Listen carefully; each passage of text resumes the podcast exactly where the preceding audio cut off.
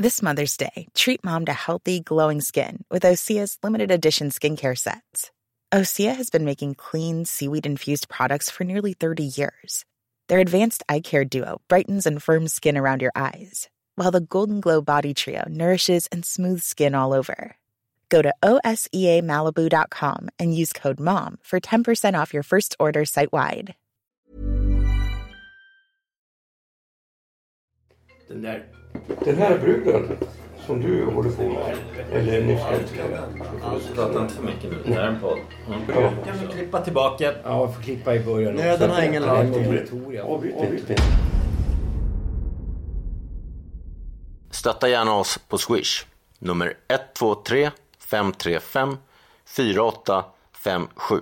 Ni kan också följa oss på Instagram och Facebook under Cyril och Stig. Ja, innan vi börjar vill jag göra reklam för två saker. Jag, Cyril Hellman, släpper bok tillsammans med författaren Geijer Staxet släpper vi boken Sveriges finaste adress. En eh, crime comedy som du har läst Stig. Ja, och den är faktiskt... Eh, ja, ja, så det är chockerande att säga det, men det är otroligt bra. Det är väldigt... Eh, det är en riktig feelgood-bok. Ja, och för den har vi en fest den 14 september på lördag, alltså på Backdoor vid Tele2 Arena. Eh, Det kostar endast 150 kronor att komma dit och då får man en bok som ingår signerad och eh, en drink. Det kommer vara liveframträdanden av bland annat dragqueenen Miss Inga. Eh, Vi kommer ha världsberömda DJs som Axel Boman och Joel Mull. Och vill man då gå och så swishar man för att komma på listan och skriver sitt namn i swishen till nummer 123 535 4857. Eller så köper man biljetter på något av de excellenta ställena Oyster Bar på Storgatan 20 Östermalm eller Stigs Stamhak Rosa Drömmar på Lilla Essingen. Eh, så det kan man göra under den här veckan som nu podden har släppts. Sen vill vi också göra reklam för att vi kommer ha en ny skrivarkurs. Som det ser ut så blir det första veckan i oktober, torsdag till söndag i Stockholm. Eh, fyra dagar då för 5000 kronor endast. Är ni intresserade så mejla in till cyrilochstig.gmail.com och stig gmail.com. Välkomna till ett nytt avsnitt av podcasten Cyril och Stig i otakt med samtiden. Podcasten produceras av Storywood. Dagens gäst är författaren och kritikern Carl-Johan Malmberg. Carl-Johan skriver regelbundet kritik och essäer i Svenska Dagbladet. Han har undervisat i filmvetenskap vid Stockholms universitet och i konstens teori vid Kungliga Konsthögskolan. Under 80-talet var han en av redaktörerna för tidskriften Kris. Han har skrivit över tio böcker, bland annat eh, flera essäsamlingar och böcker om William Blake, Yates och Gustav Mahler. Sedan 2016 är han hedersledamot av Kungliga Konstakademin. Välkomna säger vi till Carl-Johan Malmberg. Jag började läsa din essäsamling här, M, i... Uh, igår, i natt. Var det... Vem var det? Yates eller Auden som sa, eller man, man slutar alltid, nej, en po polemiker slutar alltid ensam. Ja, men det var med polemiker var det i och för sig, det var inte konflikthanterare. Nej, ja, ja, ja. Men vem- vem slutar inte ensam? Ja. Ja! Nu, nu, ska vi, nu ska jag komma med någonting glädjande. Eh, jag har nämligen, eh, alltså det händer ju så oväntade saker. Plötsligt har det kommit som två gäng som jag har kommit in i. Som är väldigt unga. Mellan 22 och 28 och mellan 19 och 27. Eh, som är, eh, ena gruppen är intresserad mer av litteratur. Den andra gruppen är mer intresserad av eh, film. Och den här gruppen som håller på med film, de kommer från Linköping. De kör alltså 4,5 timmar hit till Stockholm, 4,5 timmar tillbaka för att träffa mig. Och jag betalar ju då bensinkostnaden och så får de hjälpa mig med arkivering. Och sedan har jag då kommit på en idé igår med en av de här killarna, han som är 19. Eh, att eh, vi skulle bilda en förening. Eh, som en Facebookgrupp ungefär som skulle heta Scenen.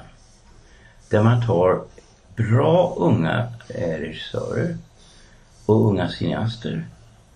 Och eh, har en viss form av utbyte, kontakt, tips. De hjälpte mig att fixa det.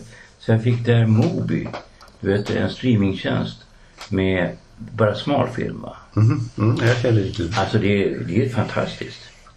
Eh, det kommer en ny film per dag. Eh, man får se Jean, Jean-Marie Strauss gamla filmer. Ja, minsann. Alltså, och de här är ju unga och de kan ju allt om teknik.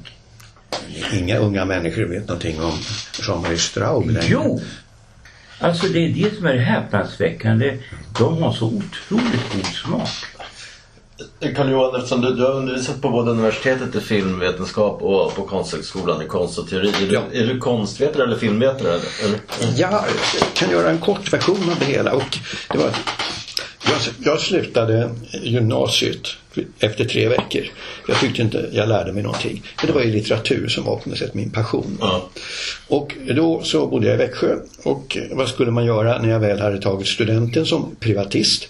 Eh, jo, jag valde mellan Lund och eh, Stockholm. Ja. Men eftersom jag ville skriva om en väldigt obskyr eh, svensk 40-talist som heter Gösta Osvald. Ja. Så eh, då, då fanns egentligen bara ett val och det var Stockholm. Därför att där fanns den enda personen som kunde någonting om Gösta Osvald, nämligen Birgitta Holm. Så att eh, jag skrev in mig på litteraturvetenskapen i Stockholm och eh, höll på där några år och hade Birgitta som lärare. Men eh, så småningom blev hon utstött. Så småningom blev andra vänner till eh, Stig och mig eh, utstötta. Eh, Arne Melberg, Horace Engdahl. Eh, Och det var helt enkelt inte möjligt att vara kvar på litteraturvetenskapen. Ja. Fast det var mitt huvudämne. Varför blev man utschasad? Var det för politiska? höger, vänster? Vi, vi var ju vänster va. Ja. Därför att de intellektuella människorna vid den här tiden, eh, de var helt enkelt vänsterorienterade. Det fanns ingen konservativ, ska jag säga, intellektuell eh, diskussion. Va? De konservativa människorna, eh, politiskt och kulturellt, var helt enkelt korkade. Så att de intressanta människorna, de fanns åt vänster. Va? Och då blev, ja, de här personerna då, Horace och Arne och Birgitta Holm, en mycket duktig person som heter Reidar Ekner, som numera är död, de blev helt enkelt utstötta. Och jag gjorde så här efter min trebetygsuppsats att jag tänkte, nu läser jag film eh, en eller två terminer. För jag hade då som tonåring helt enkelt tyckt att film var ett Film var ett, ett, ett undermåligt medium. Det var helt enkelt ingen konstart. Till skillnad från måleri och eh, klassisk musik och litteratur. Va? Men jag kände mig på något sätt utanför. Därför att alla mina vänner hade sett en massa filmer. Och eh, då tänkte jag, ja men då skaffar jag mig någonstans en, en, en slags em, film, filmbildning. Och jag insåg ju omedelbart att det, det fanns en eh, makalös film från 50 och 60-talet. Och jag blev kvar, för att göra en lång historia kort, i 20 år som först doktorand, sen assistent, sen lektor eh, i filmvetenskap. Ända till det att jag blev eh, på mycket goda grunder eh, utpetad. Därför att eh, mina, alla mina studenter hade helt enkelt doktorerat. Medan jag doktorerade inte. Utan jag ägnade mig åt såna här saker som Stig, vet ju väldigt väl. Ja. Eh, tidskriften Kris, jag blev radioproducent, jag började skriva i Expressen. Eh, det var mycket roligare att göra saker när man fick en omedelbar respons. Va? På universitetet, det var en slags skyddad verkstad. Och en väldigt låg, väldigt låg kunskapsnivå. Och faktiskt en, en väldigt låg nivå på studenternas kunskap. Och den är numera ännu sämre har jag förstått. Men det där var plågsamt. Så att eh, allt mer lämnade jag universitetet. Jag var i Frankrike i tre år eh, för att på något sätt göra mig kvitt den här vänsterdogmatiken som snabbt inträdde på eh, 70-talet. Ja, och det kämpar vi ju emot tillsammans. Ja, det var därför vi bildade KRIS. Ja, det kan man säga. Ja, Alltså vi var vänster, men vi var inte dum vänster. exakt. Jag minns ju den Vi här nyfiken, ledaren. vi var nyfikna. Jag minns ju den här, alltså verkligen faktiskt väldigt fina ledaren jag skrev i det andra numret, blodnumret. Där jag förklarar då att eh, här läggs, eh, eh, vad heter det, varv ner i Göteborg. Nico, jag pratar om Nicolin och så vidare. Varför ger man ut en tidskrift som Adorno och Blom? Ja, exakt. Och sedan förklarar jag det. Och den finns ju med i min eh, artikelsamling också. Alltså den, just den texten, det var den första texten jag skrev i KIS. Och, eh, men de här åren i KIS, det var ju helt enkelt helt danande för mig. Mm. Eh, utan det så skulle jag ju inte ha blivit författare. Jo, men eh, det var inte bara danande för dig utan jag kan också, för att låta lite smickrande, eh, du var också danande för oss. Va? För att eh, vi var på något sätt, eh, några av oss, fast i den akademiska världens, eh, eh, vad ska jag säga, okreativitet. Och du kom in där och eh, du debuterade ju då med autisterna och den slog ju ner som en bomb. Det där tillhör ju numera, eh, vad ska jag säga, modern svensk litteraturhistoria. Och eh, eh, på något sätt så kände man ju att du eh, med din, eh, med förlov sagt Stig, relativa obildning hade någonting som vi saknade. Och det vill säga en, en tro på att eh, allt var möjligt. Ja. Det fanns en slags lite bitter stämning hos några av oss. Alltså, eller vi riskerade en slags bitterhet. Det med att vi hade, vi hade gått på pumpen så mycket hos vå- våra lärare och våra auktoriteter. Va? Och eh, det, kris var ju helt enkelt, vi gjorde kris för vår egen skull och eh, det, det förlöste ju oss. Ja. Många olika Och vi tog inte en enda krona i betalt för det. Nej, det gjorde vi inte. Allt lades på tryckeri, tryckeri. Men saken har ju att det där var goda tider i Sverige. Alltså vi fick ju, om inte mängder så i alla fall rätt rejäla bis, bidrag från Statens kulturråd. Och det pågick ju år efter år så att vi kunde göra en väldigt eh, påkostad produktion. Ehm, Var du själv inne på modernism och sånt? För, jag, innan när jag läste i Svenska Dagbladet som är sist och sådär. Du har ju skrivit mycket om renässansmänniskor, Leonardo da Vinci och William Blake har gjort en bok om och sådär. ja. Är så här, mycket klassisk kultur och, och klassisk musik som Mahler har du skrivit om och sådär. Men sen när jag läser M där i scenen så är det ju också mycket så här, modernister. Jag själv gillar Syd Twombly och, Ja, ja, och ja. Jackson Pollock och Ja. refer, refererar till. Men, men eh, var du inne på det klassiska då också i? Eller- Ja, alltså, jag såg ingen skillnad. Alltså som tonåring, alltså, jag tror att jag formade min litterära smak som tonåring och har allt med återvänt till det jag gillade då. Jag såg ingen skillnad mellan att läsa eh, Algot Verins lysande bok om Goethe eller att läsa en nyutkommen eh, novellsamling, prosabok av Willy Kyrklund. Eller eh, Gunnar Ekelöfs sista mm. diktsamlingar. Det var ingen skillnad, eh, så att säga, modernism eller icke-modernism. va. Ja, jag tycker det själv när, när, när, när jag kollar på den här essäsamlingen M. Alltså, jag sa det till en väninna igår. Läser du den här så har du all allmänbildning du behöver du i kultur. Och det, det är precis min smak där. Men samtidigt pratade jag med Stig här igår på telefon att idag är det ju på det som ses som finkultur ibland vissa utav de som har klippkort i Nu baden. använder du ett fasansfullt ord. Det är nästan så att jag skulle vilja förbjuda oss att använda ordet finkultur. Ja, Nej men, men, men alltså, du, vi pratade jag och Stig om att det finns mellanlitteratur. För Stig hade varit på lunch med Jan Guillou eller någonting och ni hade pratat om mellanlitteratur. Mm. Ja, alltså, jag har en och, och idé. vi, talade också, vi talade också om fake att det finns Ja, ja. vissa idag på kultursidorna. Särskilt tycker vi, det är jag och Stig med klippkort på Babel och där som... ja alltså. Alltså du hör bara på vissa titlar som drunknar din mammas tårar. Och, Jo, jo, jo. Jo, men att, att jag vänder mig mot det är att finkultur är ett sånt här vad säger jag, 90-talistiskt raljant ord. Redan där har du så att säga tagit avstånd från någonting. Nej, jag tänker absolut inte använda ordet finkultur. Jag kommer på vad kapitlen ska heta. Det ska heta deckare.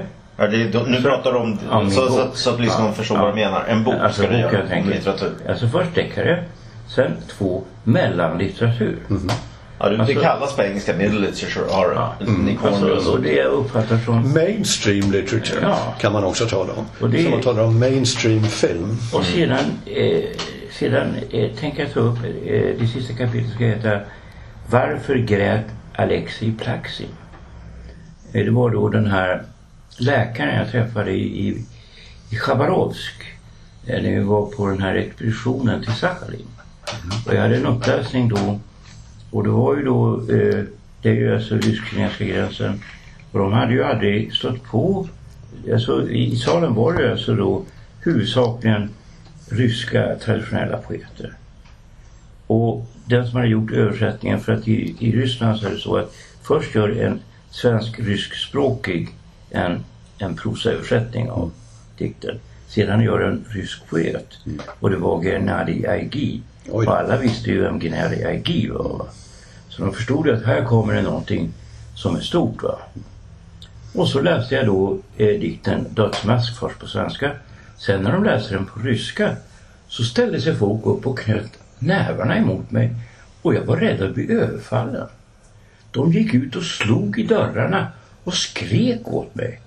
Och, och jag blev ju lite chockad och tänkte, får fan är frågan om? Alltså jag har aldrig fått en sån reaktion.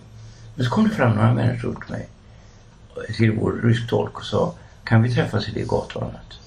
Det var ju fortfarande Sovjet va? Och så var det då fyra personer. Och det typiska var att ingen av dem hade intellektuella yrken, för det skydde man. Va?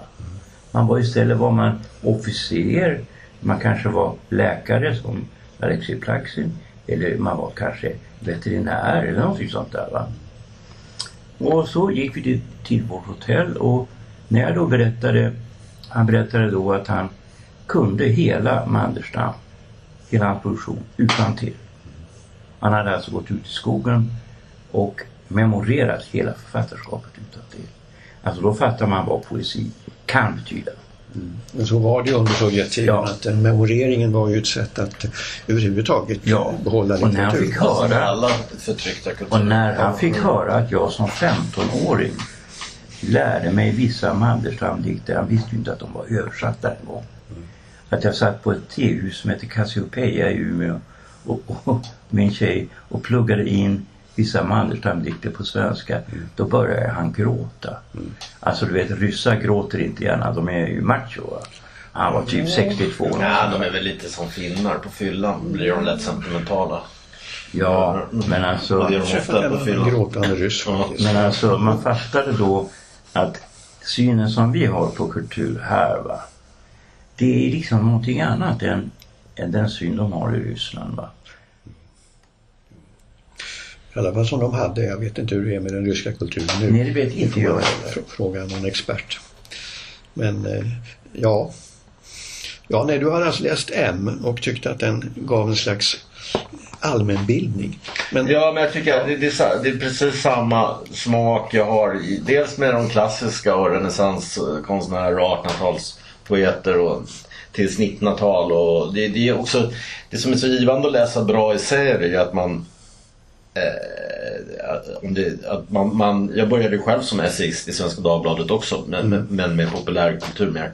Men man får, man får någon annan, man börjar tänka på ett nytt sätt som när du i, i om Orson Welles drar paralleller till Oscar Wilde. Det hade inte jag tänkt men det blir lite självklart när du skriver det här, liksom likheterna. Och, och, och så, så, så jag tycker att det var att den har både liksom det, det sena Ja, det är 1900 en fantastisk bok. fr- från det sena 1900-talet till Och det lustiga är ju faktiskt att vi har ju båda fastnat vid, eh, eller jag har ju fastnat vid Ma eh, och du vid M. ja, just det. Alltså, och det är ju då den här Elof Hellqvist utmärkta etymologisk eh, ordbok. Du har väl också läst den från pärm till pärm? Nej, det har jag inte gjort. Alltså, jag har läst den från pärm till pärm. Jag har nog slagit i den mer. Ja, jag läste den från pärm till pärm. Och när jag läste då avsnittet MA, MA, så kände jag att jag måste läsa den en gång till. För alltså det finns en sån laddning. Och han, är, han har ju sån näsa för etymologier. Och långt senare, kanske du vet, 30-40 år senare, va? visar det sig han har rätt.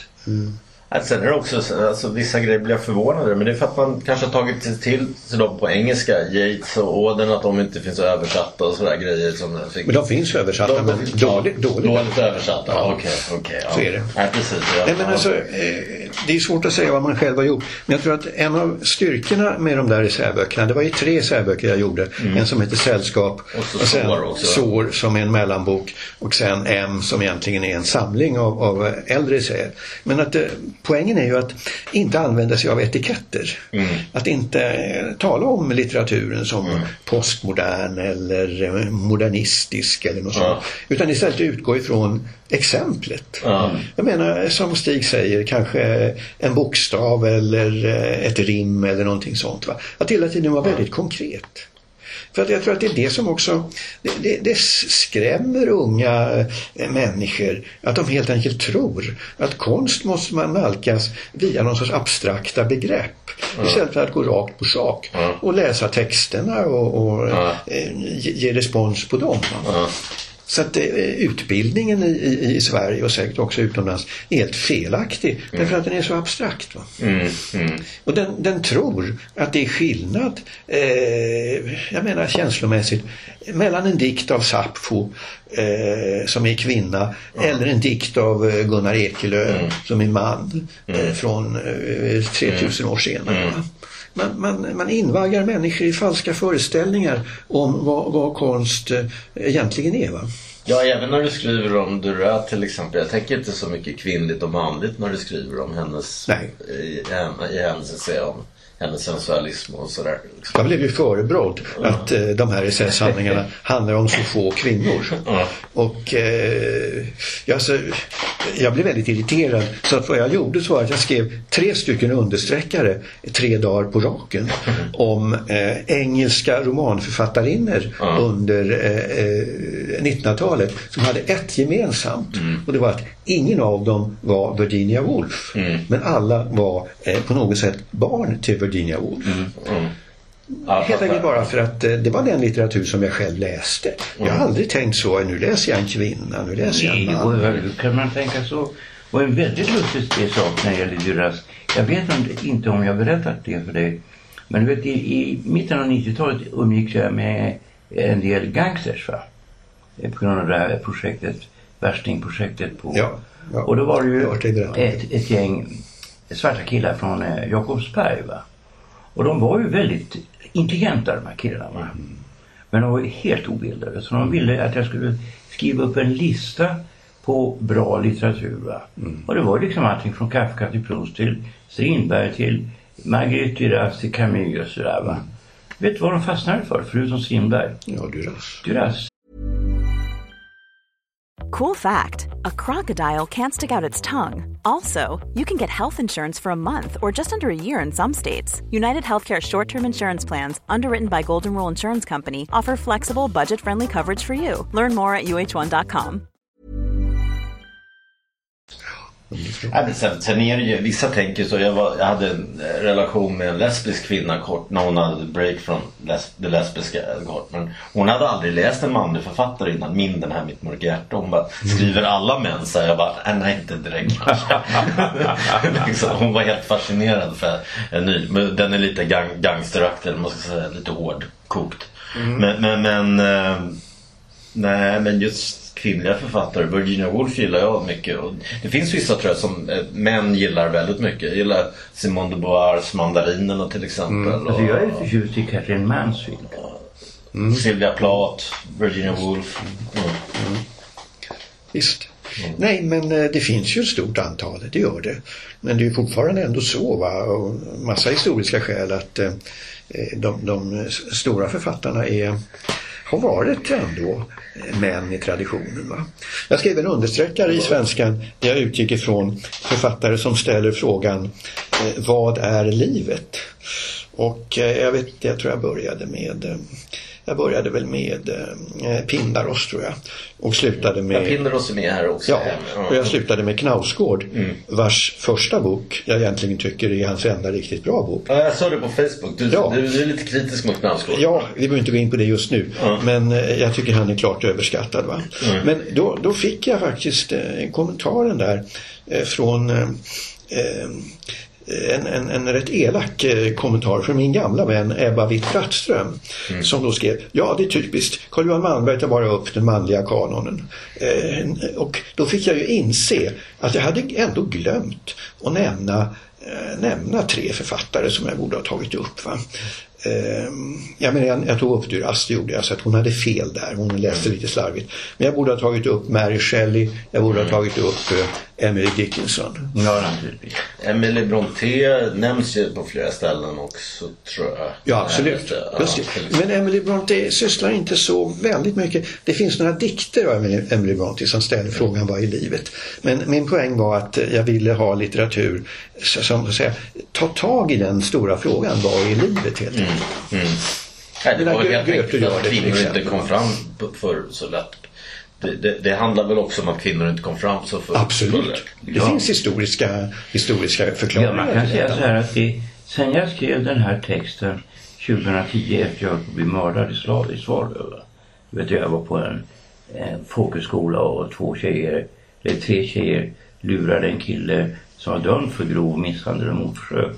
Att eh, de lurade i honom att det var jag som var våldtäktsmannen. och han Ja, jag minns den där historien. Det var ju väldigt Alltså jag obehagligt. höll på att bli mördad. Jag, Hade inte jag varit så cool va.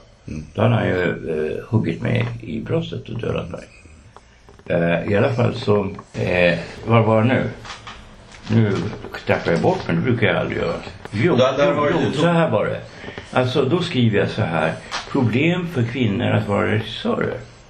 Och sedan, det här är skrivet 2012 eller vad. På de här få åren, sju åren, har det kommit fram så många bra kvinnliga regissörer i Sverige. Och jag visste ju inte det då. va? Det fanns ju bara Maria Blom då. Men så har du fått Isabella Eklöf, du har fått Lisa Skan, du har fått Lisa Lancet, du har fått den här Sparrow, vad heter hon? Eh, eh, Kennell. Eh, och du har fått eh, flera stycken. Stina Oskarsson gjorde en del bra saker också. Jo, jo, alltså visst men alltså det var ju inte film va? Ja, du tänker på Nej, men film, sen tar du ju upp de här kvinnorna som måste, du tar, den det var intressant essäe den här om Alma Mahler. Hon kändes ju som Adorno kallade henne ett monster tyckte jag när, jag läste det. Jo, Borderline jo. eller någonting. Det Men, var hon naturligtvis. men man har ju sett henne som lite så här åsidosatt kompositör. Ja, just det. Men jag har ju också en förklaring till varför han, hon blir ett sånt monster och en sån, vad ska jag säga, erövrerska så att säga. Som Ja. samlar de geniala männen ungefär som eh, skalpar. Ja. Eh, Det är för att hon har en sån familjehistoria. Hennes mor var ju en extremt eh, Ja, inte riktigt likadan. För att hon arbetade i hemlighet. Det, det, det, det där är ett exempel på hur familjehemligheter så att säga, påverkar nästa generation. Så att jag tror att man får, man får läsa Alma Ma- Mahlers biografi med en slags eh, psykoanalytisk eh, förståelse helt enkelt. Va? Hon bär på ett mycket tungt arv. Ja. Ja, men, men Mahler har också skrivit bok om också. Så det, det är nog kompositör som Ja, ligger nära. jo, nej, men eh, jag började med att lyssna på, på Mahler. Jag bodde i Växjö och det fanns väldigt lite konserter. P2 var fantastiskt bra och eh, då lyssnade jag på Mahler. Men eh, sen då, ja, 50 år senare, så fick jag för mig att jag skulle skriva en understreckare i Svenska Dagbladet om varje Mahler-symfoni. Och jag började med det 2000 och det blev klart 2016 eller 14 tror jag det var. Va? Och det byggde på att varje sträckare skrevs när någonting var aktuellt. Det vill säga det kom någon fenomenalt bra inspelning. Eller så var det en konsert som jag hade tillgång till i Stockholm eller om jag var utomlands. Va?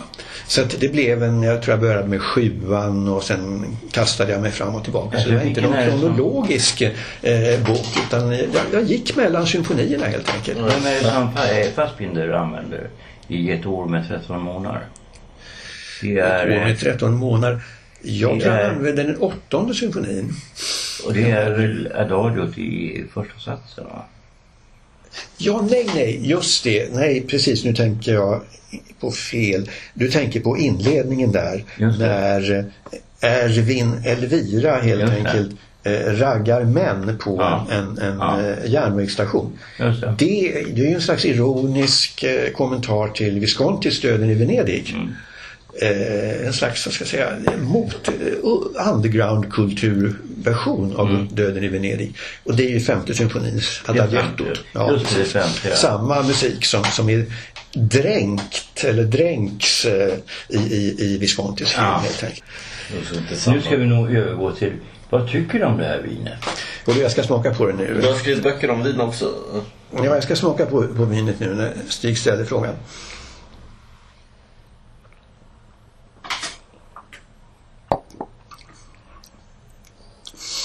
Ja, jag är inte så väldigt imponerad faktiskt. Jag ser ju här nu att det är en Bourgogne. Det är en Bourgogne från 2017. Det är lite för tunt, det är lite för... eh, Lite tunt. Det är möjligt att det kommer att bli bättre om några år. Men Bourgogne är ju en djungel alltså. Det är komplicerat. Det är ju världens bästa viner, menar jag. Alla menar inte det, men jag menar det. Och eh, de är ju rätt dyra. Men de är framförallt väldigt svårodlade. Och för att välja rätt behöver man inte vara särskilt rik. Men man måste vara väldigt kunnig. Och man får gå, inte efter den stora vingården, utan man får gå efter eh, producenten. Producenten är A och O, så att säga. Okej.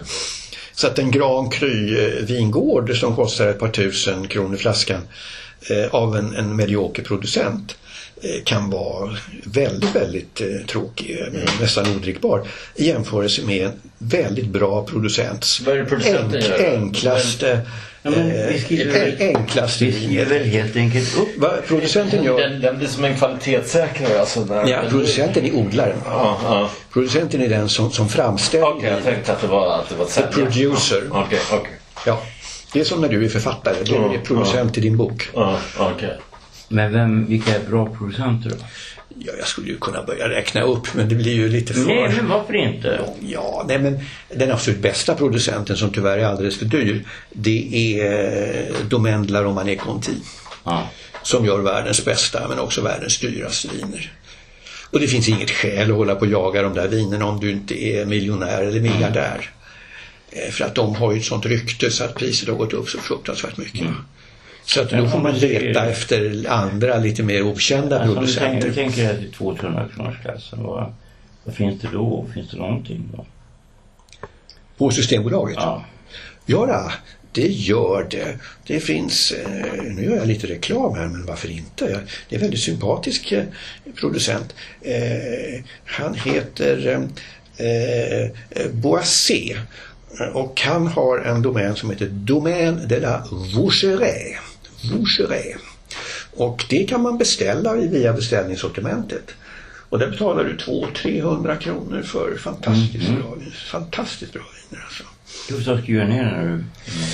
Eh, eh, Från Wien då, en bok, en bok som jag tyckte var väldigt bra när den kom. Sen, sen är det en kompis, han har snott den från mig. Det, det var den här din personliga roman, eh, självbiografiska roman eller vad man ska kalla det. Han som inte gjorde mig sällskap.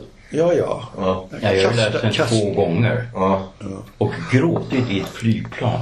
Jag, Jag- lärde mig väldigt mycket att du gjorde va? Ja. Ja, men jag har inte samma erfarenhet som Stig till exempel med många relationer med väldigt betydligt yngre. Men jag kommer ihåg, jag, jag var bara 30 när boken kom. Man kände ju ändå igen sig med det här med folk som har lekt med ens känslor kanske eller vill ha det, ja. och de vill ha och komma åt ens position eller ens kunskaper eller någonting. Och så man, jag tror, den kändes väldigt allmängiltig på något Ja, sätt. Jag tror jo, jo. också därför den blev väldigt populär. tror jag. Nej men jag är väldigt tacksam mot den här personen som ju då inte i verkligheten heter Ulf som han heter i boken.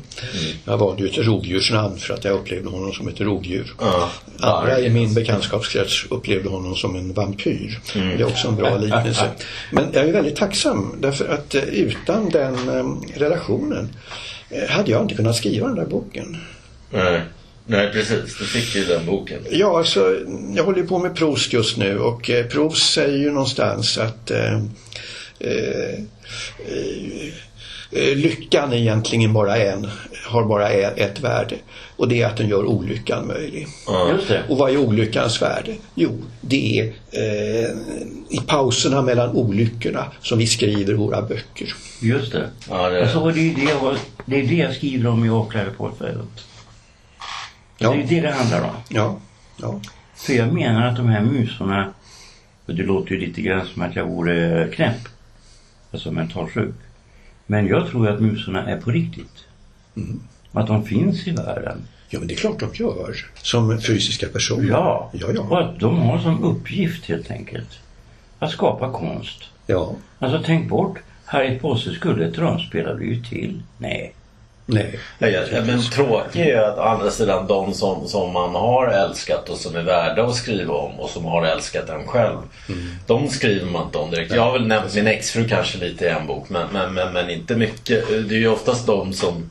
Det, Ja. va- varför gör du inte det? Varför skriver man inte om dem? därför det är inget sår på samma sätt. Nej, Ja. exakt. Precis. Visst.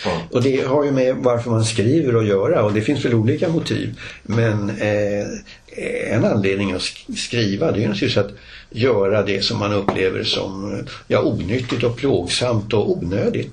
Nyttigt, användbart helt enkelt. Va? Men också att eh, få en distans till det Ja. att, att sk- skapa ord av det, det, det. Och att bemästra det. Jag menar, när jag skrev om den här eh, Ulf så var det ju ett sätt att eh, ja, hämnas. Det var ett motiv. Och distans eh, var one-up, så att säga. Berätta min historia då. Va? Eh, han kunde ju, eller ville ju inte berätta sin då. Men det hade ju varit intressant om han hade skrivit sin historia. Ja, för författarna har ju alltid tolkningsföreträde. Ja, men eh, han var ju också författare. Va? Eh, Så att han hade kunnat skriva, Ja. skriva en bok om, om, Ja. om, om vår så kallade historia. Ja. Vad ska man... Men, men du, du, du, eh, du har inte tänkt att... Du har inte fortsatt ändå på det här självbiografiska eller? eller... Jo, det har jag ju på ett sätt gjort. Va? Jag skrev ju en, en, en slags, vad ska vi säga, en självbiografi helt enkelt. Eh, som heter Guldåldern. Det är ju Ja. min, min senaste bok. Ja, ja. Som är en samling eh, lösa anteckningar, eh, dagshändelser, minnen, eh, eh, reflektioner. Det är en slags ja, Det är en väldigt scrapbook. Den är ju väldigt disparat. Ja, det är den. Den går åt ena och åt andra Ja, det gör den. Och det hade kritikerna problem med så att säga. Jag fick respektfulla recensioner. Det vet ju du också Stig att kommer man till en viss eh, säga, nivå i, i vad ska jag säga, eh, offentlig kändisskap som författare då får man eh, oftast respektfulla recensioner. Ja, men väldigt förvirrade. Jag är väldigt förvirrad och på något sätt som aldrig riktigt, eh, där man aldrig känner sig riktigt läst. Nej. Så att i det här fallet var det bara en enda recensent jag verkligen kände att jag var läst och det var Hanna Nordenhök som skrev i Expressen. Hon skrev en väldigt, väldigt, väldigt fin recension. Man kände att hon har läst den här boken. Ja, det är tråkigt med många recensenter man ser att de har skrivit av varandra eller pressmeddelandena och, och så också kan det vara i alla fall. Jo, men de läser inte. Ja, men- Alltså jag är så moralisk. Du vet ju att den gamla... Ja, du läser varje bok två gånger. Två gånger om man Ja, recenserar. ja. Det, det är så det man bara kräva av sig själv som kritiker. Ja, alltså, det finns väl olika metoder men läsa ska man göra hur man sen gör. Ja. Om man stryker under, om man läser flera gånger, om man gör excerpter eller låter boken ligga ett Ja. tag innan man skriver. Det finns en massa metoder. Men alltså att bara läsa den, alltså en, läsa det en gång och sen ha någon sorts omdöme om det, det är lite oansvarigt nästan. Ja, det tycker jag ibland fungerar så att säga. Det, jag kan inte riktigt utfärda någon, Alltså, regel. Det är bok. individuellt. Det beror på vad det är för bok va.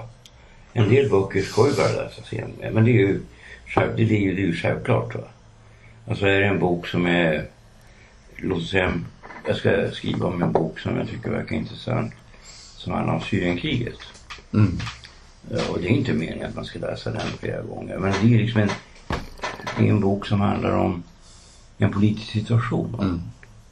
Och den är ju inte mening, det är ju inte meningen ens som litteratur utan som vittnesmål. Mm. Och då är det ju, då är det inte en poäng ens att läsa det två gånger. Mm. Mm. Så det är inte, det är inte så Ja, att det beror man på. Jag menar så här, George Orwells Den hette Katalonien och Ja, men det, är inte, det, det, det är inte på Ja, det ja. sättet. Va? Utan det här är ju... Jag tycker att det är intressant därför det, den beskriver chocken för dem som lever ett liv ungefär som vi lever ett liv. Va? För Syrien var ju liksom väldigt västerländskt. Och så plötsligt kom de inte ut från... en, eh, de, de är på en fest och kommer inte därifrån. Eh, och det är militärer överallt. Den här släpps på tisdag så då kan jag göra reklam för att jag föreläser om mina erfarenheter från Syrien på ABF i Hammarkullen torsdag klockan två föredrag. Ett klockan två, ett klockan 18. Ja, nej men vi kan inte sluta där. Ja, ja det kan vi göra. Ja. Är det något mer? Ja. Jag tycker att vi har fått ett väldigt bra samtal som är Vi har jag koncentrerat. trodde vi precis hade börjat. Men säg vad du ska göra ja, men avslutningsvis för du är på väg till London. Vad, vad, vad, vad händer där? Vad ska du göra där? Eh, Jag, framförallt flyr jag från en ombyggnad i mitt hus och sen ska jag träffa olika vänner. Ja. Och eh, ja, läsa Proust och, och anteckna till min kommande bok. Ja, ja. Och, då, och det, det, blir en bok om, om Proust? Ja, det blir en bok om På spaning, det vill säga roman. Spaning, ja, eh, ingen biografi, ingen mm. tidsanalys, inga förebilder mm. till personen si och personen mm. så. Jag tycker allt sånt där, eh, det har funnits för mycket. Det distraherar från läsningen av boken. Så att jag läser boken och med hjälp av några väldigt, väldigt bra andra läsare som har skrivit böcker. Mm. Olof Lagercrantz? Mm. Mm. Ja, alltså Olof Lagercrantz var en mycket, mycket, bra författare. Han var också en mycket god vän. Men hans Proustbok är inte hans bästa bok. Mm. Nej, jag läser ju också Proust nu för, för jag är på del fyra. Och det är alltså... Ja, Sol och god morgon. Ja. Nej, det, nej, nej, jag är på fem, femman är det. Fem, ja. Nej, fyran. Jag är nämligen på Den fångna. Ja, men det är femman. Det är femman, ja. Mm. Eh, och sen kommer Rymmerskan då. Ja. Och sjuan är eh, Den förlorade sidan. Den återfunna Den återfunna tiden, mm. just. Eh, just det, så. Det är på, nämligen på Den fångna.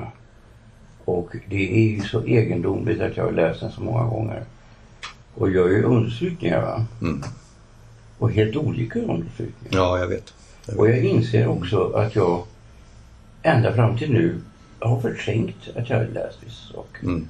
För den är ju så stark att jo, jo. du klarar inte av att ta emot det. Nej, absolut. Det är helt sant. Det är, helt sant. Det är, jag menar, det är ju världslitteraturens största roman. Det går inte att komma ifrån alltså. Det är det. Ja, det är ju det. Alltså, på något sätt så är ju, jag tycker ju Bruna Karamazov också fantastisk. Men det är ju så att ett Prousts beskrivning av bröderna Karamazov mm. i Spaning ja, över, överträffar nästan det överträffar nästan ja. eh, Dostojevskij. Och jag tror ju för min del, jag har ju sådana idéer va, att jag tror ju då att Dostojevskij läser om det där partiet om och om igen. Mm. Bröderna Karamazov älskar jag men Proust har aldrig fallit mig i smaken lite. Nej, du måste gå in i Proust va? Däremot eh, Celine älskar jag som var påverkad av, han var påverkad av Proust. Ja. Men, Jo men alla, alla betydande 1900-talsförfattare ja. i, i form av prosa är påverkade av Proust. Antingen de vet eller ja. inte. Alltså du vet jag minns ju när, när det kom va? Eh, så var det ju så BLM och jag hade precis då eh, debuterat. Mm. Och det var så låt säga 1980, 81 eller mm. Mm. När kom det första? Det var väl något sånt. Ja, den första kom redan på 60-talet. Nej, sen... nej, men alltså i den här gröna serien. Ja, men de första kom på 60-talet, 63, 64. Sen var det ett uppehåll och ja. de sista delarna kom först på 80-talet. Ja, just det. Och det var då det var en intervju med svenska författare. Ja. Jag var den enda som var ung va? Just det, jag minns den. Ja. Det var i BLM. Ja, och då var alla väldigt negativa, utom jag. Jag minns det också. Mm. Jag sa det är ju fantastiskt. Men alla var inte helt negativa. Jag minns att eh, Kerstin Ekman var rätt positiv. Eh, Birgitta Trotsi säger några rätt eh, jag säga, kryptiska meningar i sin, vad ska jag säga, svinkslika stil. Va? Ja. Men du var ju naturligtvis den som på ett självklart sätt hyllar den här boken. De andra verkar mest rädda för den. Ja, och de var ju så, de var ju så upprörda över det med borgerligheten. Ja, ja, ja. Men det är ju en total missuppfattning eh, om Proust att han skulle skriva om överklassen, punkt slut. Ja. Menar, han skriver lika mycket om tjänstemannaklassen och medelklassen. Han har ju en total blick över det samhälle där han lever. Men framförallt så har han ju en insikt i hur människor fungerar och det går ju inte alltid att reducera till någon sorts klassperspektiv. Nej. Observera, Samtidigt så röstade jag på Socialistiska partiet. Mm. Avsluta där.